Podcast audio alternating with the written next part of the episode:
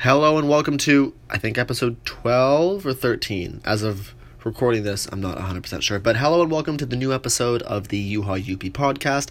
My name is Juha. No, that is not a stage name. And in this podcast, I talk about all things fitness, relate it back to mobility training, and occasionally go off topic. Without further ado, let's start. Okay. Um, so this is going to be a short one today. Um, I'm going to put my timer on let's keep it short. Let's keep it like 10 minutes. Okay. I'm going to put that on and now. so today what I want to do um because I'm very pressed with time. I know that a lot of people are pressed with time. What I want to do is I want to tell you a workout that I ran a couple of swimmers through today. And I want to just uh you know, hopefully you can take that information, maybe pick up learn a couple new exercises um, and at least see from the perspective of someone who trains high school athletes, swimmers primarily, um, seeing how some of the workouts are actually structured. So, this one specifically today, because they're just getting back from a Christmas break, the first couple workouts. I'm definitely keeping it easier, not trying to go as hard as we were going uh, right before the break because have to factor in the the the detraining aspect and also the fact that uh, not only are they detrained from uh, dryland training, but they're also detrained a few weeks from stuff in the pool. So not only are they going back to working out, but now they're going back to working out and 15 minutes following their dryland session, they're doing two hours worth of swimming. So, I have to make it easier for those reasons. So, anyways, um, something that I always start every swimmer's workout with is CARs. Um, we don't always do full body CARs, so CARs are controlled articular rotations. They look like joint circles, but they're much more than that. Uh, global rotations of each joint, just taking each joint through a full range of motion. I don't always do full body with them, uh, but because we haven't trained in a little bit, want to start to do that a little more. Um, so usually start with uh, so for today at least we did full body CARs, three circles in each direction. So the order was like neck, glenohumeral, scapula, T spine, hips, sorry, and then elbows and wrist. Then spine, hips, knees, tibia, which is different, and ankle. Uh, just taking each of those through a full global rotation.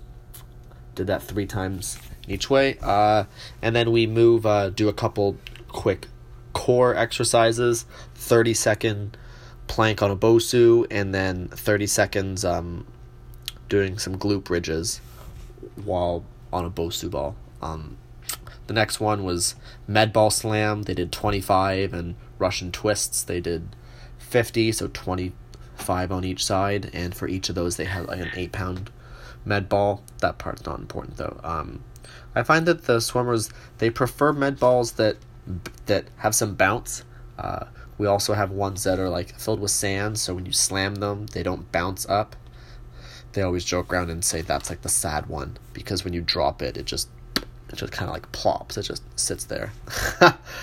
those are my favorite. I much prefer those over the really bouncy ones. But anyways, and then yeah, we just ended on some more specific spine stuff, going through like kind of cat camel type things, but working on specific limitations that they may be currently working through um, in kind of their thoracic area. Um, and then afterwards, we we uh, we did our A series. We did A one, A two, A three. It was dumbbell glute bridge, fire hydrant holds, and single leg ball pu- single leg ball pickup. Oh yeah, I did write ball pickup, but they didn't actually pick up a ball. You're right. I should have called that single leg floor touch in that case. That's funny. That's why they were asking me about the ball. That's funny. Anyways, yeah, so uh, that I just wanted to do uh, a set for their hips. And that's a good way to do uh, so sorry. Also, that was 15 reps for the glute bridge. Fire hydrant holds, holding them for 30 seconds, like at the very top of that, like their top range. And then single leg ball pickups, they like touch the floor four times, but in four different directions. I told them to touch it like like a clock, reach forwards at 12, sideways at 3, reach backwards, touch the floor backwards at 6, and then reach to the side at 9. Um, really just want to create a set where they could go and they could do a bilateral exercise for their hips, then a unilateral exercise for their hips, and then their active recovery, their active rest was kind of like a a balancing drill and that would also kind of give them like a small stretch in their hamstrings. And they did three sets of that, and the tempo for all of that was basically just slow. Dumbbell glute bridge would be like a two second concentric, no pause, two second eccentric, no pause, continuing. Fire hydrant holding there you go um the b series was a quick mobility one in which uh one of the swimmers was working on um improving her ankle inversion and the other were were uh trying to uh increase a little bit we're trying to help her be a bit more explosive off the block so trying to uh make her faster in that position so we just kind of put her in this bent knee hamstring stretch and ran both of them through a PAILs RAILs protocol, which is, you know, a two minute passive stretch, then 10 second push in one direction. Um, in the progressive tissue, then, you know, 10 second push, you could say, in the regressive tissue, three sets on each side. Um, and then afterwards, kind of hanging out there for 30 seconds or so. So that's a good way to kind of have them, you know, work on their hips and then have a bit of a break, but also work on some mobility stuff. Oh, and actually, one of the swimmers, I asked them how they felt after they were coming out of the hamstring one, and I said, "Hey, how would you describe it?" Um, and the description was really cool. They said, like, you know, like a bungee cord when it's very taut. I said, yeah. She's like, it's it feels like when I get out of it, it's like they're slowly releasing that taut bungee cord. Okay, very cool. Very cool. Not really looking for that specifically, but that's really cool how that's how it's perceived. And then, uh, because this session was 45 minutes and one of the swimmers was a little bit um, late, so we ended on just some quick core stuff. Flutter kick while holding a streamline position with their arms. 40 reps, like 40 kicks 20 kicks each leg.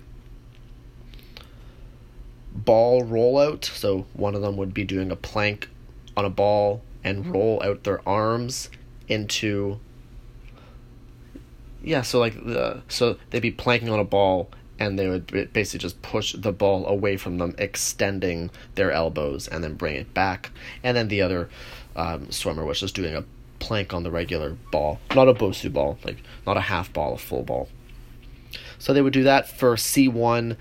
Actually, sorry. C1 was the streamline flutter kick, C2 was the ball rollout or the ball plank, and then C3 was side plank that they held for 30 seconds each side. Oh, and I didn't say it, but for the ball rollout, they were doing it like 10 in each direction, uh, two sets, zero rest. Um, try to just keep them sweating, but not make it too too challenging. And then just um, it on at some quick stretches. Sometimes I'd like to spend a little bit more time stretching, but we are just a little bit time crunched and wanted to make sure that they were not going to be too late for swim practice because they finished and you know their their practice was shortly afterwards. So just did a quick lat stretch. Um, where they just grabbed onto like the bar of a squat rack unilaterally just kind of sit back into that quadruped position, or you could also do it in that squat position, maybe half kneeling. It's up to you. I like to coach it uh, in a quadruped position. And then once you feel that stretch, just take seven deep breaths, change sides, and then once they're done that, we ended it on a quick breathing exercise, uh, side lying, expansive breathing. So in that position, just trying to get them to reintroduce the positive breathing habits that they have when they're in swim specific positions. Uh, so, doing maximal inhalations, just trying to intentionally take as deep a breath as they can, and then from there, reflexively exhale. And just ask them to do seven breaths on each side. And that only took, you know, top to bottom, 45 minutes. That's quick, you know, four, f- six, yeah, I'd say that their warm up was about six exercises, three exercises for the A series, one exercise for the B series, three exercises for the C series, and two for the D. So it's like good warm up, and then it's like hips, mobility, trying to work on some of their deficiencies. Uh, one of them is more improving rotational deficiencies, another is improving linear deficiencies. So, hips, mobility, and core and stretches. So that was how we structured it. Um, if you have any questions, please comment below. Um, this is going to do it for me. Uh, I just want to make it real short, real quick. Uh, but I also just want to give some value because if you were thinking about new, different ways to work out, try something like that out. You know, do something for your hips, then do some mobility stuff, then do some core, then do some stretching. Like it doesn't have to be too complicated, and conceptually, it can be very easy if that's how you choose it to be. Um, not everything has to be like so so specific unless you choose it to be. Um, so thank you for listening to the new episode of the Juha UP podcast. Don't forget to read, rate, review, rate it five stars if you you know you're on this certain platform. But ultimately, if you are listening, hit me up on social media. Search me on LinkedIn, you know, on Twitter, on Instagram, at juhajuppi, J U H A J U P P I. Let me know where you're listening from because I keep on seeing that there's a, a listener from the States and a listener from, or was it Australia? No. Somewhere that, that is definitely outside of Canada.